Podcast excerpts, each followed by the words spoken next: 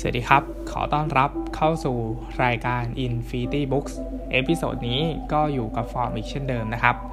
รายการ Infinity Books นะฮะ ก็จะเป็นรายการที่ผู้จัดทาง Infinity Podcast นะฮะ จะมารีวิวหนังสือนะครับ ที่อยากจะแนะนำให้กับคนที่รับฟังนะครับช่อง Infinity Podcast นะฮะหนังสือที่ฟอร์มหยิบมาใน episode นี้นะครับ คือหนังสือวรรณกรรม สิทธารถะนะฮะ เขียนโดยเฮอร์มันเฮสเซ่นะฮะ หรือว่าเฮอร์มันเฮเซ่นะฮะ ก็อันนี้สำเนียงยังไงเนี่ยไม่มั่นใจเหมือนกันนะฮะ ก็จะขอใช้เป็นเฮเซ่แล้วกันนะครับ เออเป็นหนังสือของสำนักพิมพ์เคล็ดไทยนะฮะ แล้วก็สำนวนแปลที่ฟอร์มได้อ่านนะฮะอ่านในฉบับนี้นะฮะคือสำนวนแปลของคุณสดใสนั่นเองนะครับสิทธารัฐานะฮะก็เป็นหนังสือ ที่อยู่ในชุดวรรณกรรมของเฮอร์มันเฮสเซนะครับ ก็เป็นหนังสือที่น่าเก็บสะสมนะครับ เพราะว่ารูปเล่มของหนังสือนะครับเป็นหนังสือปกแข็งนะฮะสิทธารัฐาเนี่ยจะเป็นปกสีเหลืองนะครับ ราคาอยู่ที่ 250 บาทนะฮะจำนวน 200 หน้าด้วยกันนะครับสำหรับสิทธารัฐานะฮะก็เป็นวรรณกรรมที่ไม่ได้ยาวมากนะฮะสามารถอ่านได้นะครับ ก็คือใช้วันว่างวันหยุดนะฮะสักสองสามวันก็น่าที่จะอ่านจบแล้วนะฮะสำหรับหนังสือเล่มนี้นะครับข้างหลังนะฮะก็จะมีเขียนนะครับว่าสิทธารัฐาเนี่ยครับได้บรรลุธรรมนะครับ พบความสงบนะฮะแล้วก็ได้เรียนรู้ธรรมชาติที่แท้จริงของตนนะครับ เรียนรู้จากกัลยาณมิตร และเรียนรู้จากแม่น้ำนะครับ เชื่อว่าสำหรับคนที่เป็น นักอ่านนะฮะก็คงจะได้อ่านสิทธารัฐะมาแล้วบ้างนะครับ แต่สำหรับใครที่ยังไม่เคยอ่านสิทธารัฐะนะฮะฟอร์มก็จะขอเล่าเรื่องย่อนะครับของสิทธารัฐะให้ฟังนะฮะก่อนที่จะลงดีเทลรายละเอียดว่าฟอร์มจะรีวิวสิทธารถะเนี่ยนะครับยังไงนะสิทธารถะนะครับแน่นอนว่าเป็นวรรณกรรมภาษาเยอรมันนะครับที่ เขียนโดยเฮอร์มันเฮสเซ่นะฮะก็เป็นวรรณกรรมตอนที่เฮสเซ่นะฮะได้เดินทางมาที่ประเทศอินเดียนะฮะแล้วก็เรารู้จักกันดีนะว่าประเทศอินเดียเนี่ยเป็นต้นกำเนิดของศาสนาพุทธใช่ไหมครับ เพราะฉะนั้นตัวเฮสเซ่เนี่ยฮะตอนที่เดินทางมาอินเดียนะฮะก็ได้มีความรู้นะฮะในเรื่องราวของปรัชญาตะวันตกนะฮะแล้วก็เขียนนิยายนะครับ เพื่อที่จะมุ่งหานะครับจัดสัจธรรมการเวียนว่ายตายเกิดนะฮะหรือว่าการใฝ่รู้ว่าอัตตาเนี่ยคืออะไรนะครับ ผ่านเรื่องราวของชีวิตมนุษย์นะครับว่ามันเกิดขึ้นได้อย่างไรนะฮะแล้วก็ทำไมมันถึงเกิดขึ้นนะฮะหนทางในการนิพพานเนี่ยคืออะไรนะฮะโดยในเรื่องเนี่ยฮะก็จะสื่อภาพของ สังคมอินเดียนะฮะในยุคสมัยของพระพุทธเจ้านะฮะแล้วก็ในยุคที่พระพุทธเจ้าเนี่ยยังมีชีวิตอยู่นะฮะแล้วก็เสด็จออกเผยแพร่ศาสนาพุทธเนี่ยครับไปทั่วชมพูทวีปนะครับ คิดว่าอินดี้อินเดียเนี่ยคงได้พูดเกี่ยวกับศาสนาพุทธในอินเดียไว้ค่อนข้างดีแล้วนะฮะก็ฟองจะไม่ลงลึกตรงนั้นนะครับเพราะว่าไม่มีความรู้อะไรเลยนะฮะเนื้อเรื่องนะฮะ ก็จะแบ่งออกเป็น 2 ภาคนะครับ ก็12 บทนะฮะ โดยมีตัวละครเอกนะครับ ก็คือสิทธารัฐะนะฮะ ซึ่งเป็นตัวละครหลักนะฮะ แล้วก็เป็นชื่อเรื่องของวรรณกรรมเล่มนี้ด้วยนะฮะ สิทธารัฐะเนี่ยฮะ ก็เป็นบุตรแห่งพราหมณ์นะครับ ที่ใช้ชีวิตในวัยหนุ่มนะครับ ก็ ง่าย ๆ ก็คือว่าเป็นคนที่มีพร้อมทุกอย่างนะเพราะว่าอยู่ในวรรณพานเนาะแล้วก็มีเพื่อนนะครับที่คอยอยู่ข้างกายนะชื่อว่าโควินทะนะฮะก็สองคนนี้นะฮะก็ได้อยู่ในสำนักพาหมณ์นะฮะโดยที่สิทธาทัตถะเนี่ยก็เรียนรู้นะฮะจากพ่อของเขานะครับว่าจะหลุดพ้นนะฮะจากชีวิตเนี่ยได้ยังไงนะฮะแต่ว่ามันก็เกิดคำถามขึ้น ในใจนะฮะช่วงขณะที่ออยู่กับคุณพ่อนะฮะหรือว่าอยู่กับพามหลาย ๆ คนนะฮะก็เกิดคำถามขึ้นในใจ แล้วก็พูดคุยกับโควินทะนะฮะเพื่อที่จะไปแสวงหานะฮะสัจจะในชีวิตในในที่อื่นนะฮะนักพจน์ทั้งสองคนนี้นะฮะก็ได้รอนแรมนะครับไปบำเพ็ญเพียรนะฮะในที่ต่างๆนะครับ จนไปถึงได้พบเจอกับพระพุทธเจ้านะครับณนะ วัดเชตวันมหาวิหารนะฮะก็โควินทะเนี่ยฮะก็ได้รับฟังนะครับธรรมเทศนาของพระพุทธเจ้านะฮะทำให้เขาตัดสินใจนะฮะที่จะออยู่นะครับเพื่อศึกษา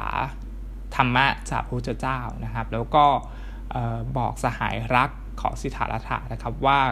เขาเนี่ยครับเลือกที่จะขอบวชนะฮะแล้วก็จะขออยู่เพื่อศึกษาธรรมะนะฮะ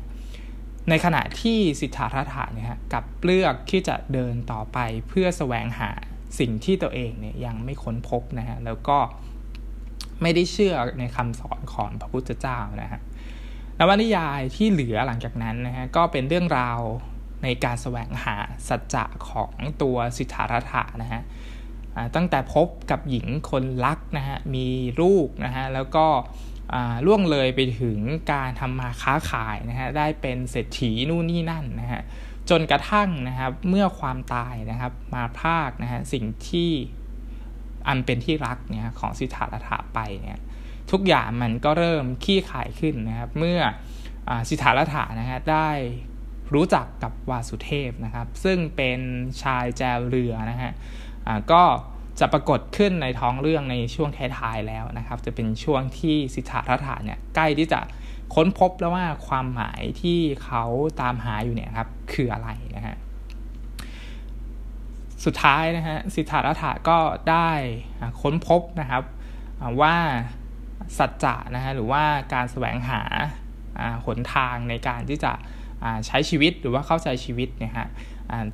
ต้องทำ อย่างไรนะฮะเขาก็ได้เข้าใจนะฮะในในตอนสุดท้ายแล้วก็ได้กลับมาพบเจอกับเพื่อนรักนะฮะซึ่งเป็นพระพิสุนะฮะก็คือพระโควินทะเนี่ยฮะณกลางแม่น้ำนะครับ เพราะว่าสิทธารัฐาเนี่ยก็ได้กลายเป็นคนแจวเรือนะฮะแล้วก็ได้พูดกันว่าตอนนี้นะครับเขาได้รับรู้แล้วนะครับว่าสิ่งที่เขาแสวงหามาตลอดชีวิตเนี่ยนะครับ คืออะไรนะฮะ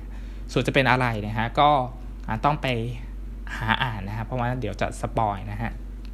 ก็เรื่องย่อก็คือประมาณนี้นะครับสำหรับสิทธารัฐะนะฮะทีนี้นะฮะหนังสือเล่มนี้นะฮะก็เป็นหนังสือที่ฟอร์มได้อ่านตอนช่วงปีใหม่นะฮะก็คือปีปีนี้เลยนะครับ เป็นของงานแปลของคุณสดใสนะฮะแต่ก่อนหน้านั้นนะฮะก่อนที่สมัยที่เรียนอยู่นะฮะฟอร์มก็ได้อ่านสิทธารัฐานะฮะที่เป็นสบับของคุณสีมน นะครับที่เป็นคนแปลนะฮะซึ่งตอนนั้นก็อ่านแล้วก็รู้สึกว่ามันอ่านยากพอสมควรนะฮะแต่ว่าสิทธารัฐาเนี่ยสบับแปลของคุณสดใสนะฮะเล่มนี้เนี่ยก็ต้องบอกว่า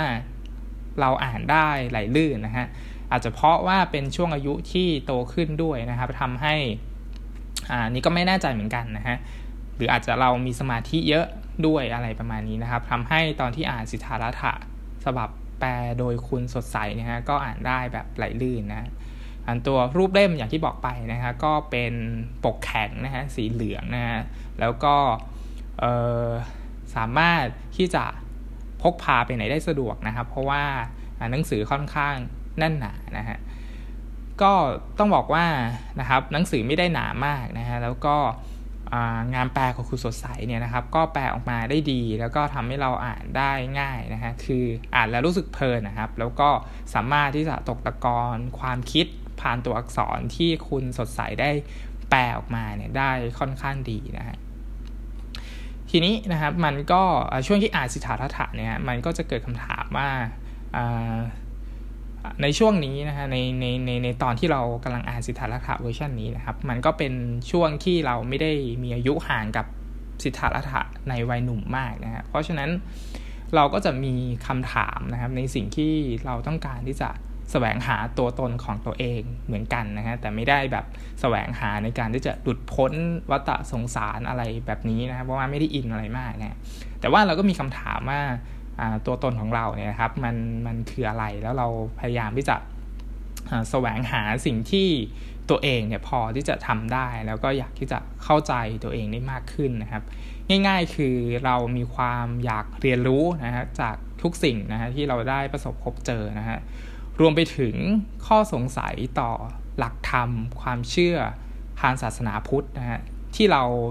โตพอแล้วที่จะตั้งคำถามนะฮะแล้วก็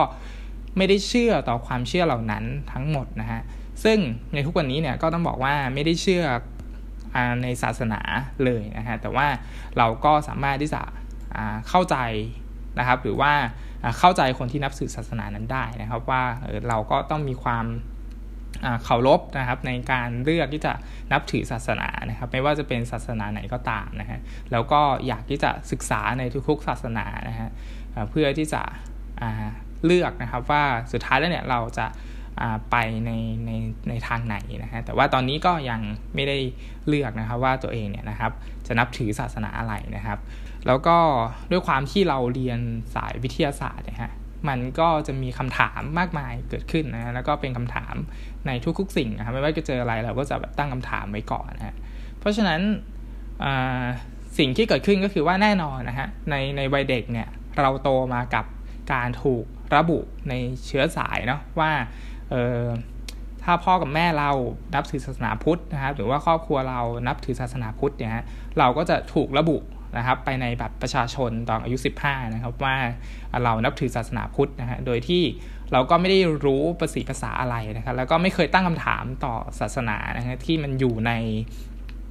บัตรประชาชนของตัวเองเลยนะฮะ แต่ว่าพอเราได้เรียนรู้มากขึ้นนะฮะหรือว่าโตพอที่จะตัดสินชีวิตได้มากขึ้นหรือว่าเเรียนรู้ที่จะไม่เชื่อนะครับพร้อมที่จะตั้งคำถามนะครับ แล้วก็หาคำตอบเนี่ยครับ เราก็พบว่าศาสนาเนี่ยมันก็ไม่ได้มีความสำคัญพอให้เรายึดเหนี่ยวเป็นชีวิตนะฮะหรือว่าแบบรุ่มหลงไปกับมันนะฮะคือเรามีความรู้สึกว่ามันไม่เห็นจำเป็นเลยที่จะต้องอแบ่งแยกว่า ใครนับถือศาสนาอะไรนะฮะหรือว่าจะไม่นับถือศาสนาเลยเนี่ยก็ไม่ได้แปลกแยกจากสังคมอะไรนะทุกอย่างมันมันมันเป็นเรื่องที่เป็นสามัญแล้วเราก็ต้องเคารพซึ่งกันและกันนะครับคือง่ายๆก็คือว่าเราเราไม่ควรที่จะไปเบียดเบียนคนอื่นนะฮะหรือว่าไม่ไปทำร้ายคนอื่นที่มีความเชื่อไม่เหมือนกับเรานะคะคือไม่ไปดูถูกคนอื่นที่ไม่ได้มีความเชื่อแบบเดียวกับเรานะฮะซึ่ง ตัวสิทธาทัตเนี่ยนะครับในช่วงวัยวัยหนุ่มเนี่ยนะฮะก็ไม่เชื่อในหลักคำสอนของพระพุทธเจ้านะฮะแล้วก็ออกแสวงหาหรือว่าค้นหาทางของตัวเองนะฮะประโยคหนึ่งนะฮะที่เราชอบในตอนที่อ่านสิทธารัฐานะฮะคือตอนที่สิทธารัฐาเนี่ยฮะได้สนทนากับพระพุทธเจ้านะฮะสิทธารัฐาเนี่ยครับพูดกับพระพุทธเจ้าว่าพระองค์ทรงบรรลุ ก็โดยการแสวงหาตามวิธีการของพระองค์เอง โดยการคิดการบำเพ็ญเพียร โดยความรู้และการตัดสรู้ พระองค์ไม่ได้เรียนจากการสอนด้วยเหตุนี้แหละ พระสมณะโคดม ข้าจึงคิดว่าไม่มีผู้ใดพบทางหลุดพ้นโดยการเรียนจากคำสอนนะฮะ ซึ่งประโยคนี้นะฮะเป็นประโยชน์ที่โดนใจมากๆนะฮะเพราะว่าเป็นช่วงเวลาที่เรากำลังตั้งคำถามว่าเฮ้ย เราจะเรียนรู้จากสิ่งใดได้บ้างนะไอความสับสนนะฮะแล้วก็การหลงทางของสิทธารัฐะเนี่ยฮะในในในเนื้อเรื่องเนี่ยฮะมันบอกให้เรารู้ว่าทุกๆความสับสนเนี่ยฮะมันจะนำพามาซึ่งทางออกนะทุกๆการหลงทางเนี่ยนะครับ เราจะได้เรียนรู้บางสิ่งบางอย่างนะฮะและทุกๆการเรียนรู้เนี่ยเราจะได้ค้นพบตัวตนของเรานะฮะในในมุมที่เราไม่เคยรู้นะฮะซึ่งการค้นพบ ตัวตนของเราที่มันดีขึ้นกว่าเดิม หรือว่าดีขึ้นจากคนเมื่อวานดีขึ้นจากปีที่แล้วเนี่ยไอสิ่งต่างๆเหล่านั้นเนี่ยเราคิดว่ามันมีค่านะแล้วก็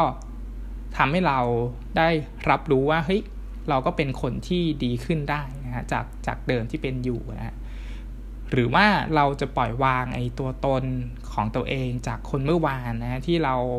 กำลังแบบความสับสนนะฮะ แบบความคาดหวัง แบบความต้องการหรือว่าแบบความรักนะฮะหรืออนาคตที่เราตั้งเป้าไว้นะฮะแต่เมื่อเราละทิ้งไอ้ตัวตนคนเมื่อวาน หรือว่าตัวตนในอนาคตเนี่ยและเราเนี่ยอยู่กับตัวตนณปัจจุบันได้อย่างสบายใจเนี่ยไอ ไอแบบเนี้ยนะครับมันทำให้เรารู้สึกสบายใจนะครับ ซึ่งก็ต้องบอกว่ามันเป็นสิ่งที่ทำได้ยากมากๆนะนะครับในในในช่วงขณะเวลานี้ ซึ่งเราเราก็ทำได้ยากนะฮะเพราะว่าเราเราก็มีความตั้งมั่นนะเฮ้ยอนาคตเรามันจะเป็นยังไงนะแล้วมันจะไปยังไงต่ออะไรประมาณนี้นะฮะแต่ว่ามันมันทำได้ยากแต่เราก็พยายามทำนะฮะหรือว่าพยายามไม่เปรียบเทียบตัวเองกับใครนะแล้วก็ พยายามไม่เปรียบเทียบตัวเราเองด้วยนะครับ ซึ่งอันนี้ก็ทำได้ยากเหมือนกันนะคือการไม่เปรียบเทียบกับใครสำหรับเราเนี่ยนะฮะสำหรับฟอร์มเนี่ยฟอร์มรู้สึกว่าทำได้ง่ายนะแต่ว่าเราก็มักจะเปรียบเทียบตัวเราเองอะว่าเฮ้ยตัวเราเมื่อปีที่แล้วเนี่ยเป็นยังไงนะตัวเราปีนี้เป็นยังไงนะตัวเราเมื่อเดือนที่แล้วเป็นยังไงนะฮะซึ่งเราก็มีความเปรียบเทียบอยู่ในนั้นนะฮะซึ่งมันละทิ้งได้ยากมากๆนะฮะก็ต้องบอกว่า เราก็มีความรู้สึกแบบนั้นนะ แล้วก็ต้องไอ้ลดไอ้ความรู้สึกอิจฉานะในในคนอื่นนะ หรือว่าอิจฉาในในตัวเองนะตอนนั้นตอนนี้นะฮะที่ได้แบบไปเที่ยวที่นั่นนะฮะหรือว่าง่ายๆก็คือว่าเดือนที่แล้ววิ่งได้เยอะกว่าเดือนนี้อะไรประมาณนี้เราก็รู้สึกอิจฉาตัวเองเมื่อเดือนที่แล้วอะไรประมาณนี้นะครับ ซึ่งมันทำให้เกิดความไม่สบายใจเกิดขึ้นใช่ไหมครับเมื่อเราเปรียบเทียบกับอะไรก็ตามนะทีนี้นะฮะ สิ่งที่ได้จากการอ่านหนังสือเล่มนี้อีกอย่างหนึ่งนะก็คือเราได้เห็นว่าสิทธารัฐานะครับไปลุ่มหลงกับความรักนะก็คือพบเจอกับสตรีรูปงามนะครับแล้วก็มีบุตรด้วยกันด้วยนะฮะก็คือตัวกัมมาลานะฮะสิ่งที่ทำให้สิทธารัฐานะครับรุ่มหลงนะฮะแน่นอนว่ามันคือความหอมหวานนะฮะแล้วก็เป็นความน่าเย้ายวนใจนะฮะซึ่งมันน่าเข้าใกล้อะนะฮะแล้วก็ มันมีความน่าสนุกสนานส่วนคึกคืนหรือว่าทำให้เรารู้สึกเพลิดเพลินนะแล้วก็เราเนี่ยมักจะหลงไปกับไอ้ความยินดีแบบเนี้ยโดยง่ายนะฮะแล้วก็บ่อยครั้งเราก็ลืมฟังเสียงหัวใจนะครับว่าต้องการอะไรจริงๆนะซึ่งสิทธารัฐาเนี่ยเลือกที่จะทิ้งหนทางแบบพระพุทธเจ้านะฮะแล้วก็พาตัวเองเนี่ยไปเรียนรู้โลกของคนทั่วๆไปนะฮะคือเป็นโลกที่ อยากมีทรัพย์สมบัติเยอะๆนะฮะอยากมีวัตถุนะฮะหรือว่ามีเครื่องแต่งกายดีๆนะฮะรุ่มหลงในความงามของสตรีนะฮะแต่ว่าพอเวลามันผ่านพ้นไปแล้วเนี่ยฮะเสียงที่มันเรียกร้องอยู่ในจิตใจของสิทธารัฐาเนี่ยมันกลับค้นพบว่าทั้งหมดนั้นเนี่ยไม่ใช่สิ่งที่ตัวเองต้องการนะฮะแล้วก็ออกเดินทางค้นหาตัวตนนะฮะจนได้พบสิ่งที่ตัวเองเนี่ยนะครับปรารถนาไว้นะฮะ จนสุดท้ายเนี่ยฮะสิทธารัฐาเนี่ยก็ได้เป็นคนแจวเรือนะฮะแล้วก็ได้ค้นพบนะครับสัจธรรมของชีวิตผ่านสายน้ำนะครับ ซึ่งเป็นจุดจบของชีวิต แล้วก็เป็นตอนจบของสิทธารัฐาด้วยนะครับ ในช่วงวันวัยที่เขาได้ชราแล้ว แล้วก็บรรยายความหมายของสายน้ำได้อย่างลึกซึ้งกินใจนะสิทธารัฐาก็ได้ค้นพบผลทางของตัวเองแล้วนะครับ ท้ายสุดนะฮะหนังสือเล่มนี้เนี่ยมันให้อะไรกับเรานะฮะเราต้องบอกว่ามันให้อะไรเยอะมากๆนะครับสำหรับสิทธารัฐะนะแล้วก็เราคิดว่าหนังสือสิทธารัฐะเนี่ยนะครับ ไม่ว่าเราจะหยิบมันมาอ่านในช่วงเวลาไหนเนี่ยเราคิดว่าความหมายในการที่จะอ่านหนังสือเล่มนี้นะครับ มันก็จะค่อยๆเปลี่ยนแปลงไปตามอายุด้วยนะฮะแล้วก็ในวันนี้เนี่ยฮะสิ่งที่เราได้จากสิทธารัฐะเนี่ยฮะ ก็คือเราได้รับรู้ว่ามันไม่มีครูคนไหน สอนเราได้ดีเท่าตัวเราเองนะฮะแล้วก็เราไม่ต้องพยายามตามหาตัวตนของเรามากเกินไปนะครับเพราะว่ายิ่งเราตามหามากเท่าไหร่เนี่ยเรายิ่งไม่พบตัวตนของเราเนี่ยมากขึ้นเท่านั้นนะฮะแล้วก็เราไม่จำเป็นที่ต้องเอาตัวเราเนี่ยไปเปรียบเทียบกับใครนะฮะแล้วก็เราควรที่จะยินดีกับหนทางของคนอื่นนะฮะ ยินดีไปกับหนทางของเพื่อนพี่น้องนะฮะแล้วก็เรียนรู้ที่จะมองทุกสิ่งนะอย่างเป็นธรรมชาติสามัญอย่างที่มันเป็นอยู่นะฮะซึ่งก็ย้ำวิธีว่ามันทำได้ยากมากๆเนาะนะครับ ดังนั้นเนี่ยฮะการดำรงอยู่ของเราในปัจจุบันเนี่ยครับจึงเป็นเพียงการรักษาสมดุลในชีวิตตามวิถีของตัวเองเนี่ยนะครับ ไปให้ได้แล้วก็ใช้ชีวิต ในทุกๆวันนะครับทำให้มันดีที่สุดนะฮะแล้วก็พยายามแสวงหานะครับพยายามไม่แสวงหานะฮะแล้วก็พยายามใช้ชีวิตเรียนรู้กับชีวิตในทุกๆสิ่งที่ผ่านเข้ามานะฮะสรุปนะครับสิทธารัฐานะฮะงานเขียนของเฮอร์มันเฮสเซนะฮะแปลโดยคุณสดใสนะฮะก็เป็นหนังสืออีกหนึ่งเล่มนะครับ เป็นหนังสือวรรณกรรมอมตะเลยนะฮะแล้วก็เป็นหนังสือที่ไม่น่าจะใช้เวลาในการอ่านนานนะฮะแล้วก็เป็นหนังสือที่ฟอร์มอยากที่จะแนะนำนะครับในรายการ Infinity Books นะฮะก็สำหรับวันนี้นะฮะรายการ Infinity Books ก็ต้องขอจบไว้เพียงเท่านี้นะครับ แล้วพบกันใหม่ใน episode หน้านะครับ จะเป็นหนังสือเล่มไหนนะฮะที่จะนำมารีวิวนะครับ ให้ท่านผู้ฟังค่ะ Infinity Podcast นะฮะได้รับฟังกันนะฮะก็ขอให้กดติดตาม Infinity Podcast นะฮะแล้วก็เป็นกำลังใจให้พวกเราทีมงาน Infinity Podcast นะครับ มาจัด Podcast นะฮะใน episode ต่อ ๆ ไปนะครับสำหรับวันนี้นะครับผิดพลาดประการใดนะครับ ก็ต้องขออภัยไว้ณที่นี้นะฮะแล้วพบกันใหม่ใน episode หน้านะครับ ผมฟอร์มจากรายการ NDC นะครับ ขอให้อ่านหนังสืออย่างมีความสุขนะครับ สวัสดีครับ